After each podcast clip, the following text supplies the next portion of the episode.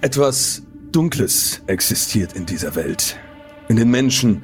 Seit Anbeginn dieser Zeit rätseln wir über Unerklärliches, Mysteriöses, Schreckliches, Dunkles. Wir fürchten uns. Ihr fürchtet euch. Manches kann durch Wissenschaft vielleicht erklärt werden, doch oft genug scheitern wir. Scheitert ihr. Wir tauchen heute in diese Welt des Mysteriösen ein. Doch seid gewarnt, nicht alles hat sich tatsächlich so ereignet und manches ist tragischer, als es eure Vorstellung je zulassen könnte. Lasst euch nicht täuschen. Blickt hinter die Wand aus Lügen und Verschleierung und findet einen Teil der Wahrheit.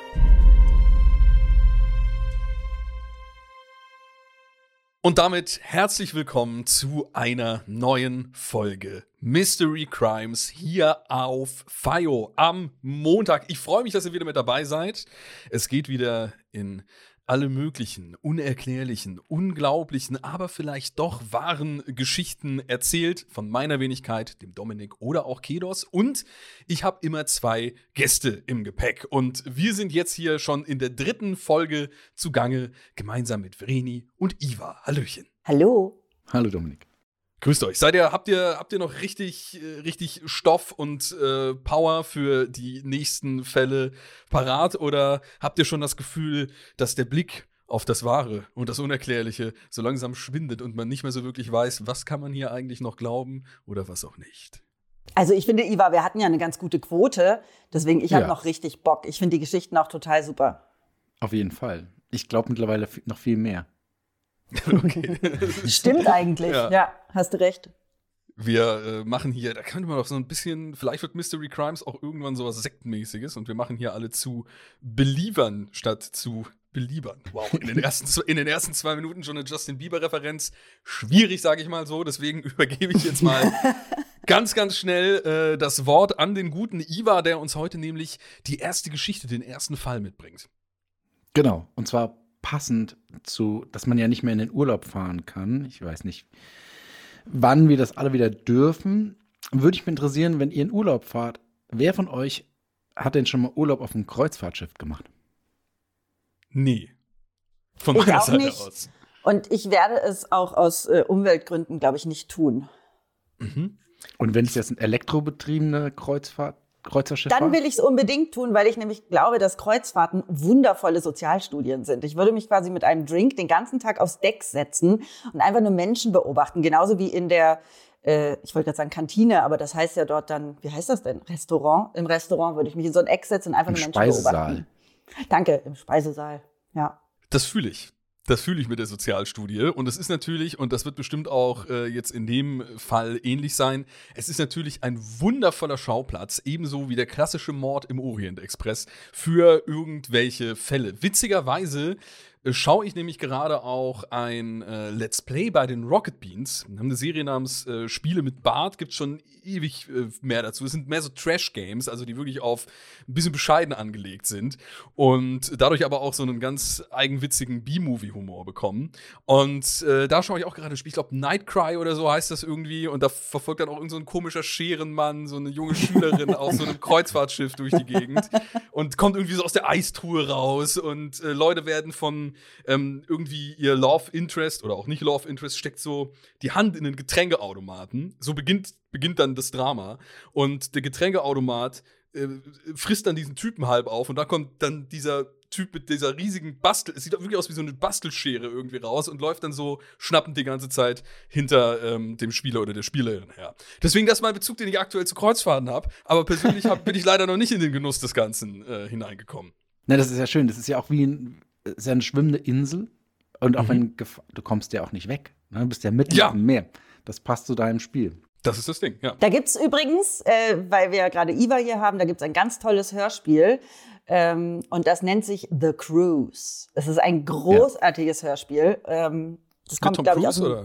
Nee, das heißt The Cruise, ohne Tom Cruise, aber auch mit ganz tollen Sprechern. Also es ist ein deutsches Hörspiel, ich glaube vom WDR produziert. Und das ist wirklich sehr großartig. Na, wenn du jetzt gerade dabei bist, Kollegen äh, zu loben, dann können wir ja gleich zu einer allerersten Sendung gehen, wo du äh, Sebastian Fitzek zu Gast hattest. Der ja Richtig. auch Passagier 23 auch Passagier ein Thriller- 23, richtig. Habe ich ihm 43 gesagt? Ja, 23. Likör 43 gibt's. Ja, genau, genau. Prost. Prost an dieser Stelle. Gut. Dann lehnt euch zurück und lauschet mir. Tom Watson hatte es oft versucht. Aber Bücher schreiben war gar nicht so leicht. Ständig kamen ihm neue Ideen. Er schrieb ein Kapitel, aber nach einigen Seiten verließ ihn die Begeisterung und der Entwurf endete halbfertig auf einem großen Stapel neben seinem Schreibtisch. Dass Tom aber gerade dieses Buch fertig schreiben würde, hätte er nie geglaubt. Er fühlte sich beinahe schuldig. Aber er hatte das alles doch nicht voraussehen können. Es fing damit an, dass Tom im Jahr 1898 von Liverpool aus aufbrach, um seine Eltern in Belfast zu besuchen. Es war eine relativ kurze Überfahrt, nur knapp acht Stunden dauerte es vom Hafen in Birkenhead nach Belfast. Er musste also nicht mal die Nacht auf dem Schiff verbringen. Dennoch hatte Tom Angst. Er fürchtete sich vor einem Schiffsunglück und so verbrachte er die meiste Zeit an Deck in der Nähe der Rettungsboote.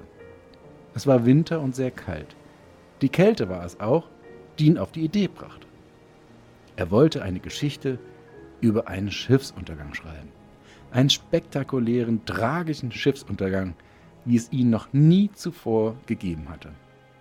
Tom war sich ziemlich sicher, dass er damit erfolgreich sein könnte. Es gab nicht viele Bücher zu diesem Thema, und wenn er das Ganze nur dramatisch genug beschrieb, würde es ihm als Autor endlich die gewünschte Aufmerksamkeit bringen. Also begann Tom mit seiner Arbeit. Er versuchte das größte, beeindruckendste Schiff, das er sich nur vorstellen konnte, zu beschreiben und bekam dabei ein so klares Bild im Kopf, dass er es vor seinem inneren Auge sehen konnte. Die genauen Maße, das Material, alles schrieb er so detailliert wie möglich auf. Bis zu 3000 Passagiere sollte das Schiff befördern können. Den Untergang würde kaum jemand überleben. Es musste schließlich dramatisch sein. Die letzte Fahrt sollte im April stattfinden, wenn es noch kalt genug war, um im Wasser zu erfrieren. Das Schiff sollte ein Eisberg rammen und untergehen. Und so verarbeitete Tom seine persönlichen Ängste vor einem solchen Unglück in diesem Buch. Er ließ alles, von dem er sich fürchtete, mit einfließen. Es würde nicht annähernd genug Rettungsboote geben, der Eisberg würde das Schiff unterhalb der Wasseroberfläche aufschlitzen und es würde schnell sinken. Letztendlich fehlte ihm nur noch eins, ein Name für den schicksalhaften Ozeankreuzer. Es musste etwas sein, das die Stärke dieses unglaublichen Schiffs demonstrierte. Der Name sollte beeindrucken. Tom entschied sich für den Namen Titan. Ja, dieser Name war eindrucksvoll. Es war der erste Roman, den Tom Watsons zu Ende schrieb und veröffentlichte. Doch trotz seiner hohen Erwartungen wurde das Buch nur ein mäßiger Erfolg. Viele Leute fanden zwar das Thema interessant, wollten sich aber lieber nicht allzu intensiv mit dem katastrophalen Schiffsuntergang auseinandersetzen. Und wie ist es bei euch an dieser Stelle? Ich hab's kommen sehen. Als die ganze Umschreibung äh, kam, die natürlich perfekt zum Schiffsunglück der Titanic gepasst hat. Genau da stoße ich mich dann aber natürlich auch direkt an, weil das wieder mal so ein Fall ist, wo man sich irgendwie denkt, ach, das hätte ich doch schon mal irgendwo hören müssen. Und es klingt eher dann wie so eine beliebte äh, Conspiracy äh, Theory, die man da irgendwie noch mit hinten drin hat, dass da irgendwas mal äh, dann gefaked wurde, ja. Also dass der, dass da jemand sich gedacht hat, ich tu so, als hätte es damals vor dem Schiffsunglück schon mal diesen Roman gegeben und dann wäre das wieder so passiert. Weil ich vermute, das ist das, worauf die Geschichte hinausläuft. Ich jetzt nicht genau, das kommt, es wird noch spannender. Es wird noch spannender. Ich habe nicht genau die Jahreszahl von äh, der Titanic gerade im Kopf, aber ich gehe mal von Er, aus. er hat das Buch geschrieben 1985. 85, okay. 19, Also- 1985. Nein, Quatsch, Quatsch, 1900. Quatsch. 1900. Nein. Ach, Iva! Mensch, ich habe hier 1889 mir aufgeschrieben auf meinem Ich kleinen weiß, vor, vor, dem, vor dem Film. Er hat den Film vorausgesehen. Nein. Was ich ja ganz spannend finde, ist ja, äh, Mord an Bord ist ja kein Einzelfall. Also ich habe mal gelesen, dass sich äh, Mörder gezielt Kreuzfahrtschiffe aussuchen, um unliebsame Personen aus dem Weg zu räumen. Deswegen bin ich sehr gespannt, wie's, äh, äh, ob, ob da jetzt noch irgendwas kommt. Aber äh, ja, also Kreuzfahrtschiffe und, und, und Tod, das ist schon Ein Thema, Ja. das viele Mysterien aufgibt. Ich werde jetzt mal auf Dominik eingehen, der äh, dann auch gesagt hat, ja, man müsste ja dann auf jeden Fall was von Verschwörungstheorien gehört haben. Deswegen mache ich mal weiter, Mhm. um es noch unglaublicher werden zu lassen. Mhm. Doch dann, 14 Jahre später, im April 1912, wurde Toms Werk über Nacht zu einem Bestseller. Am Morgen hatte man noch in den Zeitungen vom Untergang der Titanic gelesen. Am Abend waren alle Ausgaben von Tom Watsons Buch ausverkauft. Man pries ihn als Hellseher an. Er habe das größte Schiffsunglück des Jahrhunderts vorausgesagt. Und das schon 14 Jahre zuvor. Hätte man doch nur auf Tom Watsons Warnung gehört, hieß es in den Zeitungen. Tom selbst war sprachlos. Er war kein Hellseher und er hatte auch nichts voraussagen wollen. Er hatte doch einfach nur ein Buch geschrieben. Aber so viele Details in Toms Buch waren so gut wie deckungsgleich zu den jüngsten Ereignissen. Die Geschwindigkeit, mit der das Schiff den Eisberg rahmte, die knappen Rettungsboote, dass das Schiff als unsinkbar galt und auch viele Details des Schiffsbaus stimmten überein. Aber dass 14 Jahre später ein Schiff beinahe identisch zu dem Unglück in seinem Buch untergehen und über 1000 Menschen ums Leben kommen würden, hätte er doch nicht wissen können. Werbung. Spannende, zum Teil skurrile, aber vor allem unterhaltsame Hörerlebnisse aus dem echten Leben. Diese findest du in unserem neuen Format Stories of Life. Wie lebt es sich zum Beispiel als Geflüchtete oder Geflüchteter in Deutschland? Wie ist das, wenn man einen ungewöhnlichen Job hat wie Hacker oder Domina? Und wie ist eigentlich der Alltag, wenn ich im Gefängnis bin? Höre jetzt rein und lass dich von fesselnden Dokumentationen und gut recherchierten Reportagen in das echte Leben mitnehmen. Stories of Life gibt es überall, wo es Podcasts gibt. Folg uns in der Podcast-Plattform deiner Wahl und verpasse keine neue Folge. Werbung Ende. Was glaubt ihr, ist die Geschichte wahr oder falsch?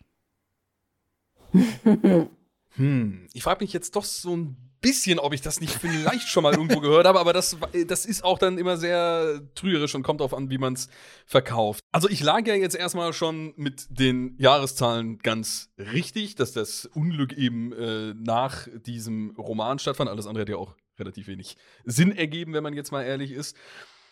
Und äh, aber diese ganzen Bereiche mit irgendwie Geschwindigkeit ist deckungsgleich, äh, Rettungsboote ist genau diese Anzahl. Man fragt sich dann halt schon, man fängt so an, drüber nachzudenken, hat man das vielleicht nicht doch irgendwie schon mal gehört? Und das, man weiß ja, dass der Zufall wirklich so weit gehen kann, dass sowas schon passieren könnte. Ich glaube aber dann doch, dass es irgendwie Titanic ist so ein Thema, was man irgendwie an so vielen Ecken, also ich habe den Film jetzt auch nicht 20 Mal gesehen oder so, aber die Titanic kennt wirklich nach wie vor jedes Kind und oder jeder Mensch kennt das Unglück der Titanic.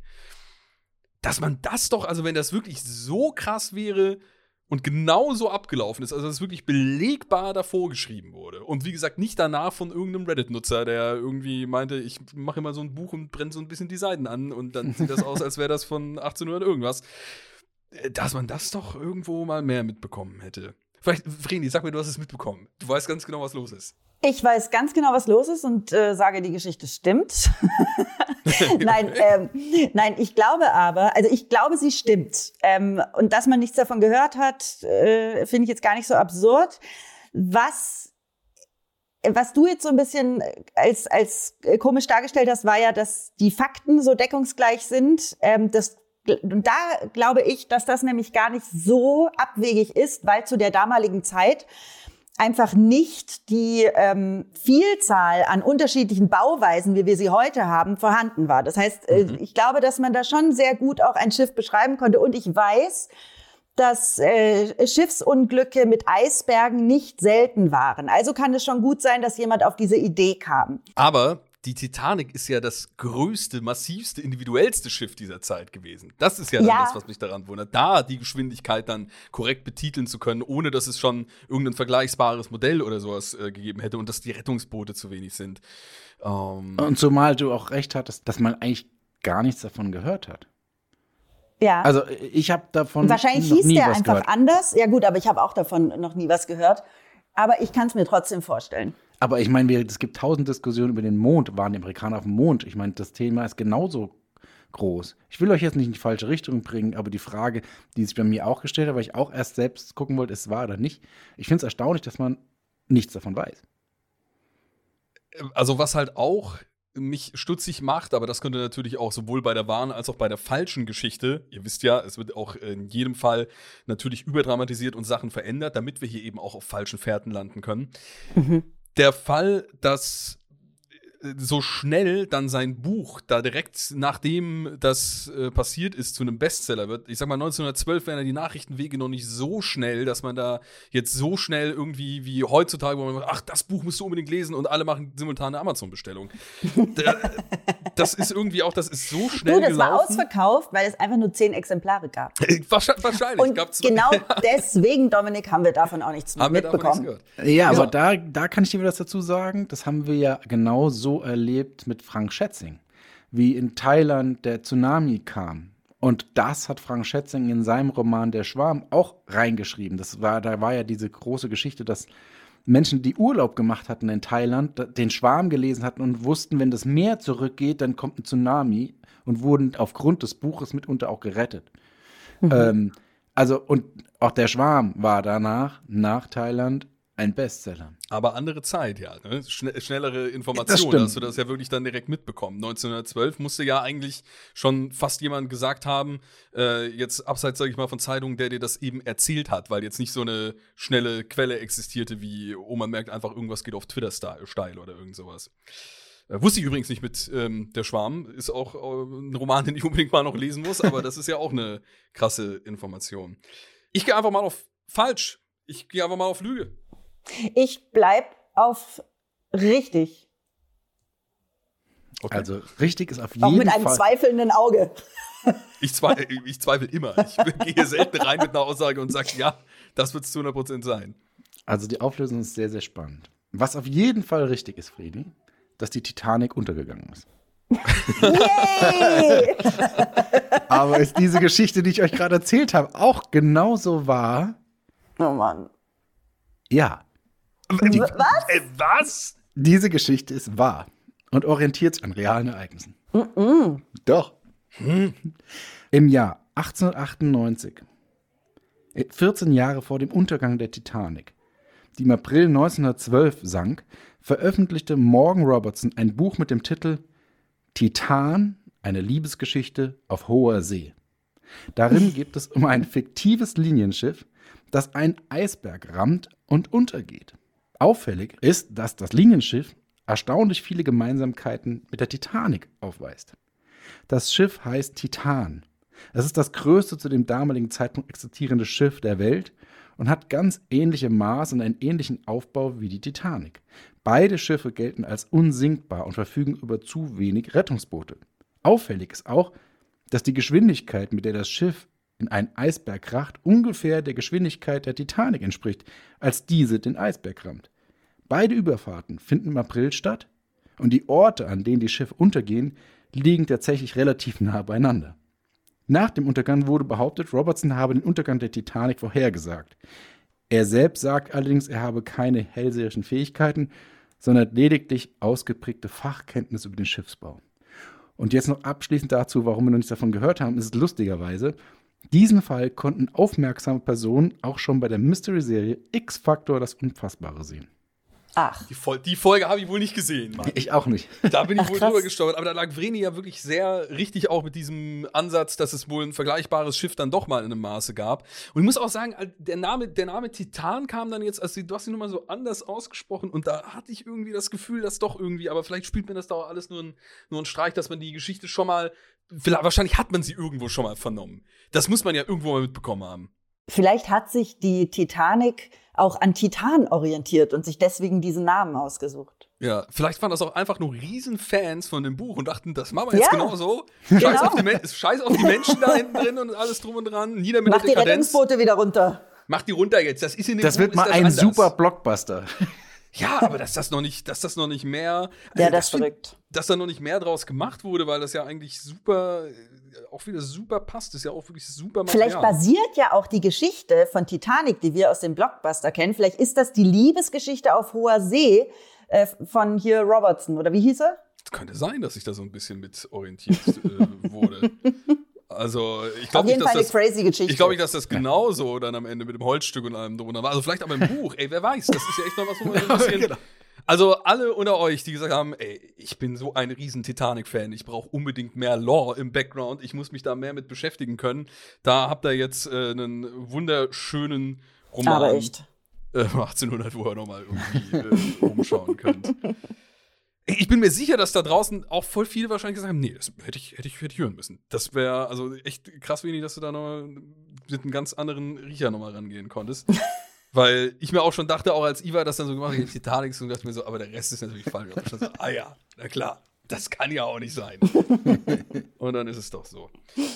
Okay, gut, dann äh, haben wir hier etwas mehr Info über die Titanic oder die Titan bekommen. Vreni, dein Fall für heute.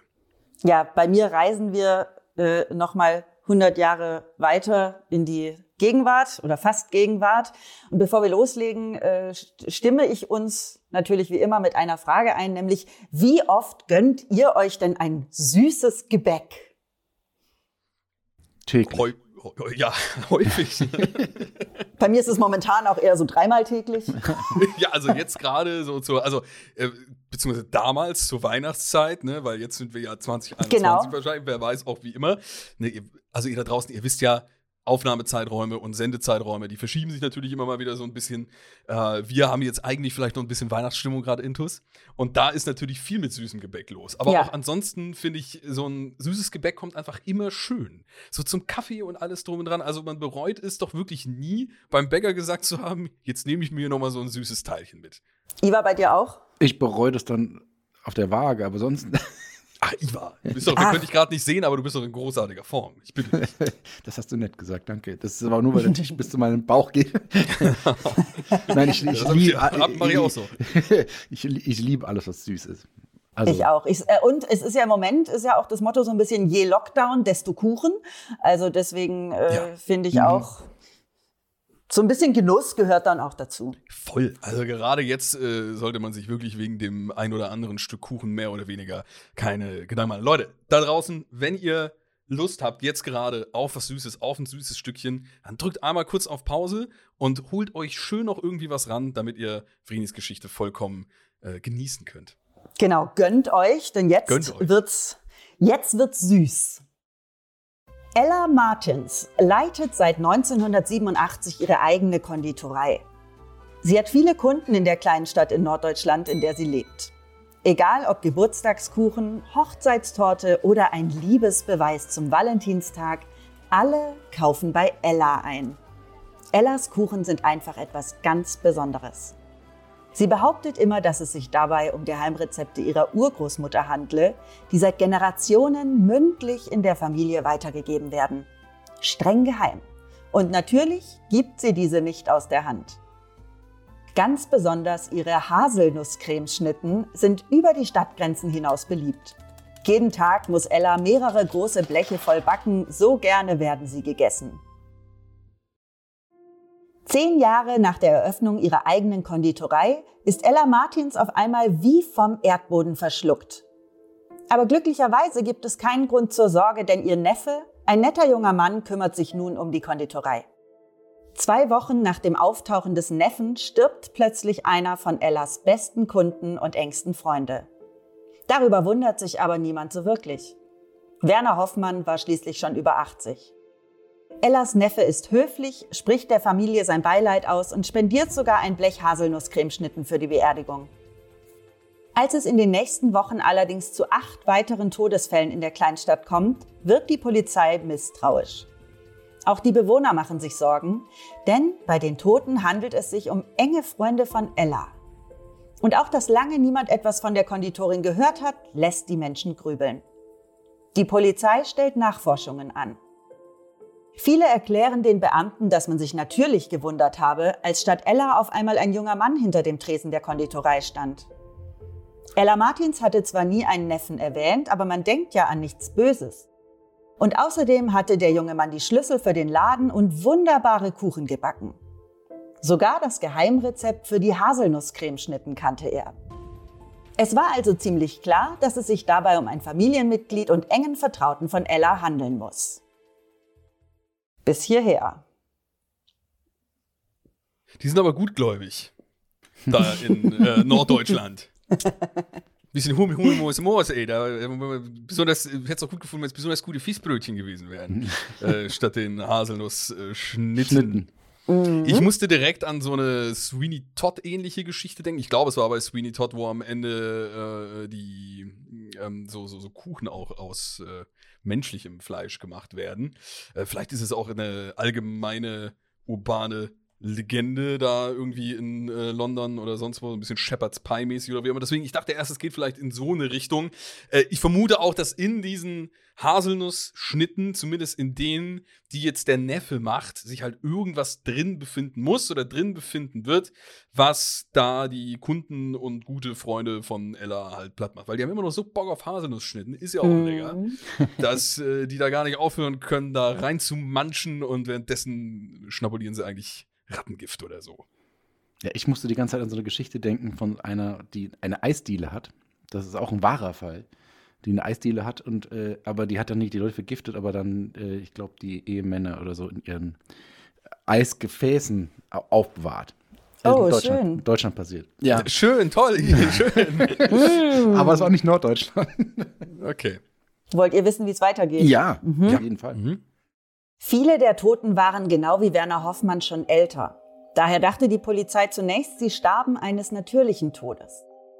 Aufgrund der hohen Todesrate und der Tatsache, dass sie alle mit Ella in Verbindung standen, entschieden die Beamten, die drei letzten Toten zu obduzieren.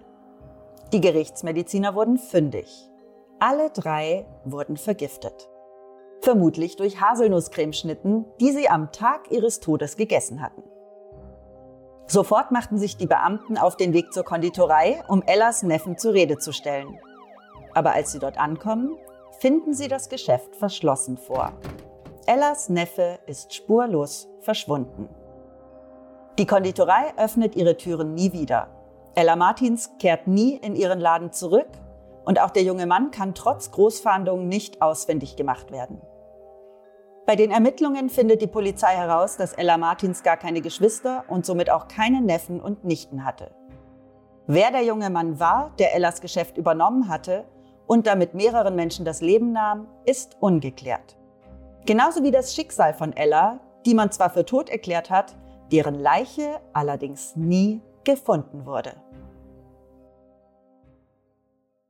Was glaubt ihr? Wahr oder falsch? Ich habe mega Bock auf Haselnusscremeschnitten. Ich weiß nicht, was das über mich aussagt, aber ich äh, jetzt so richtig schön, ich stelle mir die wirklich richtig schön so saftig vor und, und nussig und ah, fantastisch. Ich weiß auch jetzt nicht mehr, ob der Ratschlag so gut war, den Leuten zu sagen, holt euch bitte was Süßes, wenn wir währenddessen darüber sprechen, dass sie dadurch reihenweise und in Scharen umfallen. Das ist ein hm. bisschen jetzt wie bei The Ring, wenn ihr das jetzt hört und eine Cremeschnitte ist. ja, dann dann Dann werde ich jetzt aus eurem, aus eurem Telefon heraussteigen. Ich steige aus eurer Haselnusscreme-Schnitte ja, heraus. Ja. Geht einfach so der Deckel auf, wie bei so einer Falte. und dann zack, kommt da, kommt da so ein kleines genau. Mörderlein ja, um die Ecke. So ist es. Ja. Schöne Geschichte, gefällt mir, hat einen hat einen schönen äh, stimmungsmäßigen Schwank drin. Aber ich glaube, sie ist so nicht passiert. Ich Irgendwie so vom Bauchgefühl bin ich da auf nö.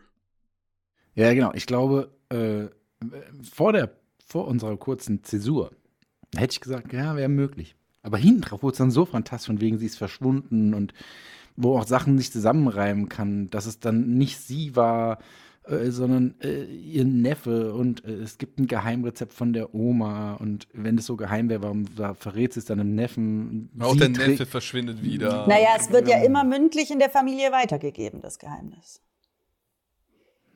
Ja, aber wenn sie, wenn sie nicht. wenn du so natürlich. Auf der anderen Seite ist es natürlich auch so, was wir jetzt auch gelernt haben, wenn so eine Geschichte so völlig, völlig abstrus ist, dass sie dann auch wieder wahr sein könnte. Trotzdem er erklärt sich das nicht, dass äh, dann müsste sie ja mindestens schon mal in U-Haft wandern. Also, weil ja gar nicht klar ist, wer diese Dinge überhaupt äh, gebacken hat. Sie kann ja viel erzählen, vielleicht hat sie noch nie gegeben, aber sie hat die Dinge ausgeliefert. Warum sollte sie das tun, wenn das, sie war ja eigentlich äh, in Norddeutschland eine Beliebte? Und warum verschwindet Ja, sie, sie? ist, sie, sie, sie ist ja verschwunden. Sie Genau. ist ja weg. Aber da, die Frage ist auch, äh, also es gibt zwei Möglichkeiten. Wenn die, wir nehmen jetzt mal an, die Geschichte hat so stattgefunden, dann gibt es zwei Möglichkeiten, wie Ella da reinspielt. Und zwar entweder wusste Ella das, und das ist eine krasse Mörderfamilie, wo die Oma schon meinte, ich habe so ein geiles, ich habe ich hab so ein geiles Giftrezept, das müsst ihr unbedingt mal in die Haselnussschnitte dann ein. alle mit platt. Da machen wir ein schönes Blechle, gell? Heiliges Blechle. So. Und äh, dann haben die das quasi so weitergeführt und das Gift wirkt quasi nur sehr langsam und der Neffe hat dann quasi so die zweite Schicht übernommen und bei ihm ging es dann erst irgendwie los. Oder der Neffe ist halt, wie auch schon vermutet wird oder wie die Polizei ja auch meint, ist gar nicht ein Familienteil, sondern hat Ella irgendwie aus dem Weg geräumt, ihr das Rezept entlockt und dann einfach Gift draufgepackt, weil er halt Bock hatte, da irgendwie äh, durch äh, wunderschöne- Rumzumördern. Genau, ein bisschen rumzumördern. Da haben ja manchmal die Leute einfach Bock drauf, ein bisschen rumzumördern. Ja, das Aber- heißt, das sind die zwei Theorien, die ich hätte, wenn. Aber da muss der, der, muss passiert. der, der, dieser Neffe ja der Megapsycho sein, weil immer dieses Tara um Geheimrezepte, auch das Geheimrezept von Coca-Cola, oh, wer wird dafür morden? Ich meine, wie viel Coca-Colas gibt es da draußen? Die, ich meine, die schmecken natürlich alle unterschiedlich, aber äh, wie viel Haselnussschnitzen gibt es? So toll kann die nicht gewesen sein, außer sie hätte irgendwie eine große Backkette plötzlich gegründet. Lass das so. nicht Ella hören, Iva. Die Ja. weiß, der weiß ja nicht, wo, niemand weiß ja, wo Ella ist. Also hausgemachte Backwaren können schon sehr, sehr geil sein. Also es gibt schon, und das wird ja dann nicht immer alles direkt industrialisiert. Bei Aber in besten. Norddeutschland, ich. Ich, ich, Tja, schön wäre es gewesen, wenn es Ravioli oder sowas gewesen wären, weißt du, wo du dann sagst, ach, Ella ist in den Ravioli jetzt drin oder so. Aber ab wie viel Ach, Jahren? Ach, Moment, warte mal. wo, wo bist du denn? Du bist darauf, dass der Neffe Ella in die Haselnussschnitten verarbeitet Ja, hat. Dadurch ich, sind sie krank geworden. Dachte ich aber, das wäre ein bisschen. Ja, das ist mal wieder so ein bisschen bei äh, hier das, was ich vorhin mit Sweeney Todd irgendwie erwähnt hatte. Ja, Jungs, ihr müsst euch jetzt entscheiden. Dänische Delikatessen. Ja. Ich sag nö. Ich sage ja. Oh, schön, da haben wir eine, äh, eine nicht einheitliche Entscheidung. So ist es. Dominik sagt nö, Iva sagt ja. Ja, und äh, ich kann euch sagen, dieser Fall ist komplett erfunden. Oh ja. Ja, Oh, ich dachte schon, ich habe heute lang zweimal voll in die Binsen oder irgendwie sowas. sehr, sehr gut. Okay, ich bin Ja. auch erleichtert, weil ich dachte. Ich kann euch da auch keine weiteren Hintergrundinfos Äh, liefern, denn Einfach Aber- komplett raus. ist komplett erfunden. Ne, das, ist- das, das ist gut so. Aber es, war, es war, es wurde so fantastisch nach diesem, nach dieser Zäsur. Wo Ja. ich mir, ich habe aber, weil wir ja bei unseren anderen Geschichten auch schon gemerkt haben, es ist ja möglich, dass es einfach in Grundsituationen so stimmt und ein bisschen was dazu gedichtet ist und so. Aber Das ist ja hier wirklich, und damit komme ich jetzt auch nach all den Folgen noch nicht klar. Ich meine, ihr seid jetzt auch schon drei Folgen dabei und das äh, macht auch äh, das Team im Hintergrund einfach sehr gut. Es, ich suche auch die ganze Zeit nach so Ankern, mit denen ich Ja. meine Trefferquote steigern kann. Wo ich mir so denke, so, ah ja, das ist dann immer was, was dann eher eingebaut wird, wenn es in die erfundene Richtung geht. Das ist eher fantastischer. Nee, das ist äh, was, wo es dann faktenbasierter ist. Aber ich finde bisher keinen. Also wir wandeln echt immer so viel rum. Und äh, ich denke mal, so wird es auch den Zuhörerinnen und Zuhörern da draußen gehen dass man äh, das halt einfach bisher zumindest habe ich noch keinen keinen Punkt gefunden, wo ich mich zuverlässig dran festmachen könnte. Und ich freue mich darauf, dass ihr beide auch noch mal eine Runde raten dürft, nämlich bei meiner für die heutige Episode abschließenden Geschichte. Und die Geschichte nennt sich Der verlassene Leuchtturm, um auch mal den Titel hier mal wieder kurz vorzulesen. Und da habe ich eine Frage, die äh, mit einem Leuchtturm jetzt erstmal nichts äh, per se zu tun hat, aber mit etwas, worauf ein Leuchtturm vielleicht öfter steht, nämlich einer Insel. Was würdet ihr denn, klassische Frage, auf eine einsame Insel mitnehmen? Wo ist diese Insel? Einfach eine, also eine wirklich verlassene Insel. Da ist also ganz viel Meer drumherum und halt sonst nichts außer du und diese Insel. Ist halt jetzt die Frage, ob die irgendwie äh, in der Südsee ist oder halt irgendwo, wo es kalt ist. Also wenn sie im Süden ist, brauche ich Sonnencreme, sonst verbrenne ich. Unbedingt. Also so, so ein 10-Liter-Kanister. ja, auf damit, jeden damit, das, Fall. damit das auch eine Weile lang hält, ne? Ich brauche so ein Sonnensegel, sonst äh, bin ich sofort äh, Sonnenstich und, und weg. Ja, ja, auf jeden Ja. Fall. Ja, ich muss mich so weißeln, damit ich da überlebe. Und mein Taschenmesser, aber der ist ja, das ist ja eher am Schlüsselbund, deswegen ich nehme das- mein Schlüsselbund und Sonnencreme mit. Okay. Ich würde, ich würde Musik mitnehmen. Weil sonst wäre das sehr, sehr einsam da auf der Insel. Also so einen klassischen MP3-Player. Ja. Nee, schon, Wo, ach so, wo weil, kriegst weil, du den Strom her? Ja, Du musst eine Gitarre mitnehmen oder so. Ja, das könnte ja auch eine geheime Insel sein von der Regierung. und Es gibt Internet und ich kann Spotify, Spotify Gut, wir sind jetzt wieder, wir sind jetzt wieder bei. Iva. Ivas Inseln Ja. sind einfach noch mal ein bisschen anders. bei Iva gibt es keine einsame Insel. Ich wollte doch gerade schon sagen, ihr seid beide nicht so Survivalist-mäßig. Äh, Nee, sonst nehme ich einen Volleyball mit. Ja, voll, weil wir müssen ja die Freizeit irgendwie ein bisschen verbringen, ja, und so Nahrung und, und, und, und keine Ahnung, alles drum und dran. Äh, da macht ein Taschenmesser ja zumindest schon mal Sinn, dass du dir ein bisschen was zu durch die Gegend äh, schnitzen kannst. Und äh, Iva schlägt dann halt mit seinem alten ähm, MP3-Player hier diese länglichen Nee, ich mache. Wahlgesänge an. Ich mache Wahlgesänge an. Dann, dann, dann kommen die ganzen Fische an Land und ich muss sie gar nicht angeln. Das ist die Origin-Story von Aquaman, bin ich mir ziemlich sicher, aber das geht natürlich auch. Okay, wir schauen mal, äh, was denn die Insel in unserer Geschichte so macht und ob sie wirklich von der Regierung äh, mit irgendwie einem geheimen Internet versehen wurde. Schon beim Anlegen an der kleinen Insel vor der schottischen Küste hatten die Wärter sich gewundert. Normalerweise, wenn sie zur Ablöse kamen, strahlte ihnen das Licht des Leuchtturms entgegen und sie wurden freudig von ihren Kollegen an der Anlegestelle empfangen. An diesem dunklen, kalten Dezembertag leuchtete ihnen jedoch kein Licht entgegen und die Anlagestelle war menschenleer. Waren sie krank geworden? Schliefen sie oder hatten sie etwa vergessen, dass die Ablöse heute kommen sollte? Irgendetwas war hier faul. Die Männer machten sich langsam daran, den steilen Weg zum Leuchtturm hinaufzusteigen, um nach ihren Kollegen zu sehen, die sich sicher schon freuten, endlich wieder aufs Festland überzusetzen. Die Insel war klein und es gab keine Einwohner. Lediglich den Leuchtturm, der das ganze Jahr über von jeweils drei Leuchtturmwärtern bewacht wurde, um die vorbeifahrenden Schiffe zu warnen und zu leiten. Sie lösten sich regelmäßig ab. Alle drei Monate war Schichtwechsel. So auch heute an diesem 26. Dezember 1900, als drei Männer auf die Insel kamen. Oben, auf dem Hügel am Leuchtturm angekommen, stellten sie schnell fest, dass dieser seit Tagen verlassen sein musste. Im Kamin brannte kein Feuer. Es war dunkel und als sie die Küche betraten, fanden sie den Raum in einem Zustand vor, der darauf hindeutete, dass die Kollegen in aller Eile aufgebrochen waren. Warum hatten zwei von ihnen ihre Mäntel mitgenommen, aber einer von ihnen scheinbar beschlossen, das schützende Gebäude im kalten Winter ohne Mantel zu verlassen? Ein umgefallener Stuhl lag auf dem Boden, die Uhren waren stehen geblieben und auf dem Tisch waren noch Essensreste zu finden. Die Männer machten sich daran, die kleine Insel abzusuchen, wurden aber auch dort nicht fündig. Merkwürdig. Es gab keine Möglichkeit, die Insel zu verlassen. Denn die Männer waren mit dem Boot gekommen, mit dem die anderen hätten zurückfahren sollen. Es gab die letzten drei Monate also kein Boot am Anlagesteg.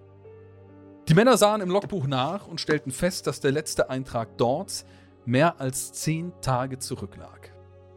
Darin stand, der Sturm ist vorbei, der Himmel ist ruhig, Gott wacht über allem. Die Frage war nur, von welchem Sturm sprachen die Männer? Es gab in den letzten Wochen keinen größeren Sturm. Das bewiesen ihre eigenen Wetteraufzeichnungen. Da machen wir eine kurze Wetterpause. Wer geht denn freiwillig vom Essen weg, solange noch was da ist? Das Ja, ist doch nicht äh, logisch. Ja, was soll das? Wer tut denn sowas? Das gute Essen hier. Und dann auch noch ohne Mandel, einer von denen, ne? Wann spielt das Ganze? Wir waren um 1900 rum. Ja, also der Schichtwechsel, der fand am 26. Dezember 1900 statt. Also tiefster Winter und Jahrhundertwechsel. Mhm. Also auch nach Weihnachten. Oh, genau, ja. Ein bisschen weihnachtliche Stimmung mal wieder. Ich finde es ja ein bisschen gruselig, dass man da drei Leute auf eine Insel schickt, ohne die Möglichkeit, diese Insel zu verlassen. Das finde ich echt hart. Das ist das, Das Erste, was mir so eingefallen ist. Der Leuchtturm. Kennt ihr den Film? er sagt mir was. Es sagt mir So auch was, aber ich glaube, ich habe mit ihn nicht William gesehen. Dafoe und äh, Robert Pattinson. Oh, erzähl weiter, vielleicht ist es die Geschichte. Ja, da kommt er alleine auf eine Insel äh, und macht die Ablöse für jemand anders. Deswegen musste ich auch die ganze Zeit denken, ist es vielleicht eine erfundene Geschichte aufgrund des Films? Und wie, Oder- wie, wie stirbt da jemand? Oder was passiert da dann? Ja, die, ja, ich will ja nicht den Film spoilern. Ach so. Deswegen, Ja. das Da müssen wir, ja, stimmt, da müssen wir, müssen wir auch mit aufpassen. Ja, Leuchttürme gibt's, äh, ich denke da aus Videospielen. Wie Sand am Meer, du. Bioshock. Leuchttürme ohne Ende, überall Leuchttürme. Wobei ich glaube ich auch noch nie in einem Leuchtturm drin war. Wenn ich mich jetzt mal so versuche zu erinnern, klar sieht man mal welche und ich finde das eigentlich auch ganz nett, aber ich bin jetzt noch nicht groß in einem rumspaziert. Müssen wir mal machen. Ich ziehe vielleicht den Leuchtturm um. Special-Episode aus dem Leuchtturm heraus oder so. Gut, ich lese mal weiter vor hier. Jo. Das Verschwinden löste auf dem Festland große Panik aus. Etwas Schreckliches musste passiert sein. Drei Männer verschwanden schließlich nicht einfach so. Nur gab es keine Möglichkeit festzustellen, was passiert war. Der Dienst am Leuchtturm musste trotzdem übernommen werden. Schließlich wurde der Schiffsverkehr wegen des Verschwindens der Männer nicht eingestellt. Man beschloss allerdings von nun an nicht alle drei Monate, sondern alle vier Wochen einen Personalwechsel vorzunehmen. In den folgenden Jahren wurden alle Geschehnisse auf der Insel genauestens beobachtet. Auch ein Ersatzboot wurde von nun an bereitgestellt, aber es konnte nichts Merkwürdiges festgestellt werden. Die drei Leuchtturmwärter wurden nie wiedergesehen. Ja, das ist ganz klar. Äh, Du hast ja gesagt, wir sind äh, in Schottland, richtig? Wir sind in Schottland, ja. Ja, dann war es Nessie. An der schottischen Küste sind wir. Das ist super logisch. War Nessie. Nessie war halt nicht mehr im See, sondern ist ins er Meer umgezogen. Ja, easy. Oder Ja, geschluckt, einfach. ja, ja. Ja, Iva sieht das genauso? absolut wahre Geschichte. Ich, ich glaube auch, ich glaube tatsächlich, dass es eine wahre Geschichte ist. Also, weil, äh, vielleicht hat es nicht in Schottland stattgefunden, aber ähm, wenn ich da an so Filme wie Shining denke und wie das ist, wenn du dann völlig einsam auf so einer Insel in dieser Zeit 1900 bist, wo du echt nichts hast. Äh, ich kann dir nicht genau sagen. Es ist ja, das ist ja letztendlich sind sie ja nur verschwunden. Aber da, da passiert ja viel. Die können über die Klippen runtergefallen sein, ertrunken sein, die können sich umgebracht haben, die Möwen können die Überreste, selbst wenn die Geschichte stimmt, Was ist mit den Möwen? die, die Überreste weggepickt oder weggetragen oder so.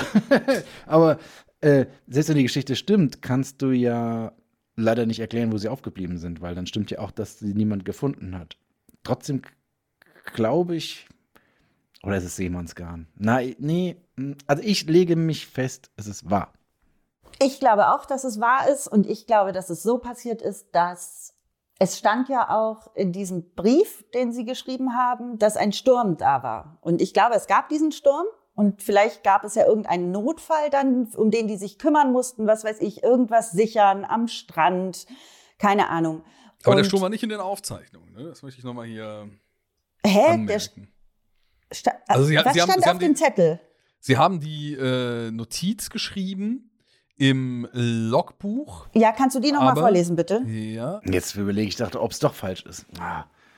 Also, die Männer sahen im Logbuch nach und stellten fest, dass der letzte Eintrag dort mehr als zehn Tage zurücklag. Und in dem Logbuch stand, der Sturm ist vorbei, der Himmel ist ruhig, Gott wacht über allem. Ja, also. Also muss So, es einen Sturm gegeben aber haben. es gab in den letzten Wochen keinen größeren Sturm. Das bewiesen ihre eigenen Wetteraufzeichnungen. Ja, völlig falsch. Also die äh, ist ja, die sind ja auf einer Insel und auf einer Insel herrschen nun mal andere Wetterverhältnisse. Ich sage, warum sollten die da so einen Quatsch schreiben? Da gab es einen Sturm und die sind wegen fiesem, bösem Seegang verunglückt und wurden aufs Meer wegen ablandiger Strömungen aufs Meer hinausgezogen und waren nie wieder gesehen und haben sich vielleicht bei Nessie eingenistet.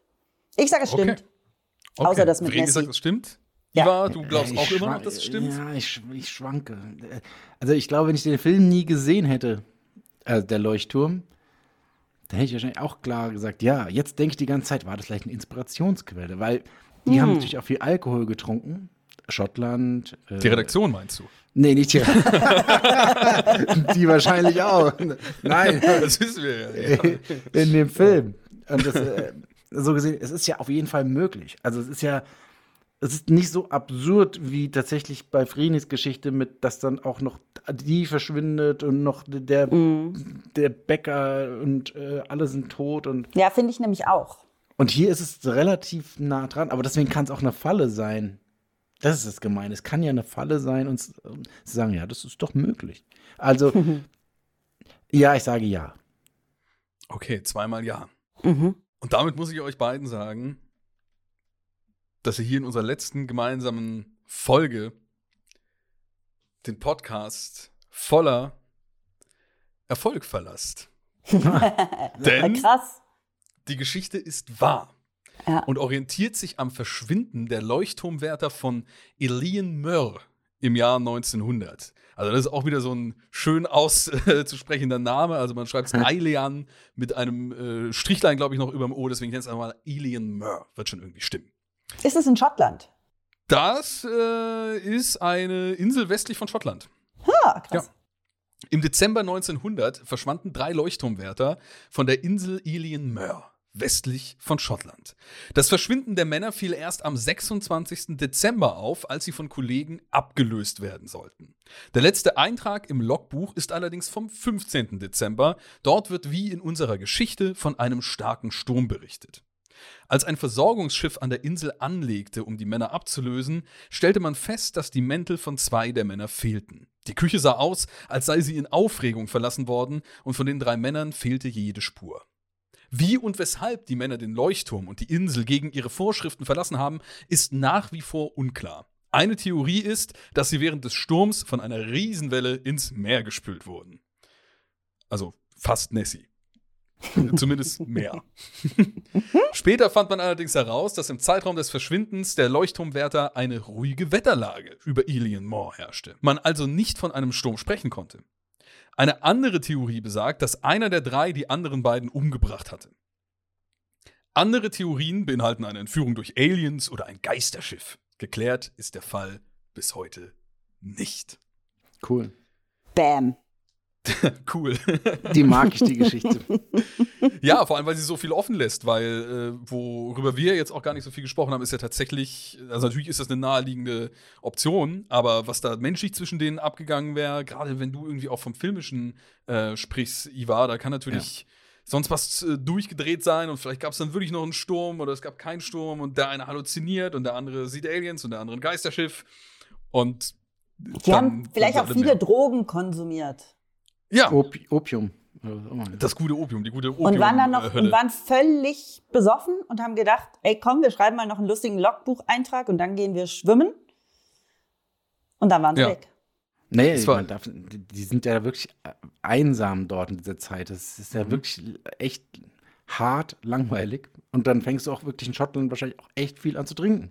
Klar. Und damit dementsprechend, um es warm zu machen, ja, irgendwann drehen die dann schon durch. Ich meine nur, dass sie keine Überreste gefunden haben, ist halt ein bisschen verrückt. Aber das brauchen sie nur hinterher zu rennen.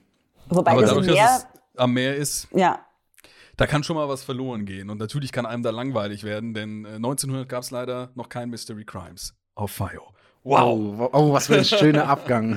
Was Ja. für ein schöner Abgang an dieser Stelle. Vreni, Iva, vielen lieben Dank, äh, dass ihr hier mit dabei wart äh, bei diesen drei Folgen. Es hat mir sehr, sehr große Freude bereitet und ich wünsche euch beiden sehr, sehr viel Erfolg bei euren zahlreichen weiteren äh, Projekten, die ihr aktuell am Laufen habt und bestimmt auch noch am Laufen haben werdet. Wenn ihr da draußen so ein bisschen euch informieren möchtet, ne, wie gesagt, einfach Vreni Frost ist der komplette Name, also nicht Frost mit V, das habe ich ein bisschen falsch ausgesprochen, sondern Vreni Frost. Das ist aber auch ein kleiner Zungenbrecher, muss man, äh, muss man ehrlich hier das mal stimmt. Äh, sagen. Genau. Auch auf Instagram genau der Name und Iva Leon Menger. Äh, So heißt sowohl die Webseite.de als auch eben auf Instagram verfügbar. Da könnt ihr rumschauen und euch über die ganzen Projekte informieren. Wie gesagt, bei Freni sind es äh, viele, viele Podcast-Projekte aktuell, allem voran auch Bad Finance hier auf FIO, äh, dann noch den Podcast äh, Summa Summarum, Finanzen verstehen. Und du hast ja auch noch in der äh, ersten Folge, die wir gemeinsam aufgenommen haben, äh, von zwei weiteren Projekten erzählt, die bei dir dann jetzt gerade anstehen Ganz- anlaufen. Genau. Und beim IWA gibt es ganz, ganz viele Hörspiele auf äh, Audible, primär in letzter Zeit Monster 1983, Ghostbox, auch da kann man super mal reinschnuppern und äh, reinhören. Das lohnt sich bestimmt. Da bin ich mir ganz sicher bei der vielen blooming Fantasie, die ich von Iva hier entgegenbekommen äh, habe. Ne? So, damit sind wir am Ende angelangt. Ich bedanke mich bei euch da draußen noch fürs äh, Zuhören und wir sehen uns hoffentlich in einer Woche bei einer weiteren Folge hier auf FIO wieder. Und nochmal ein herzliches Danke an euch beide fürs Dabeisein. Tschüss, vielen Dank. Tschüss.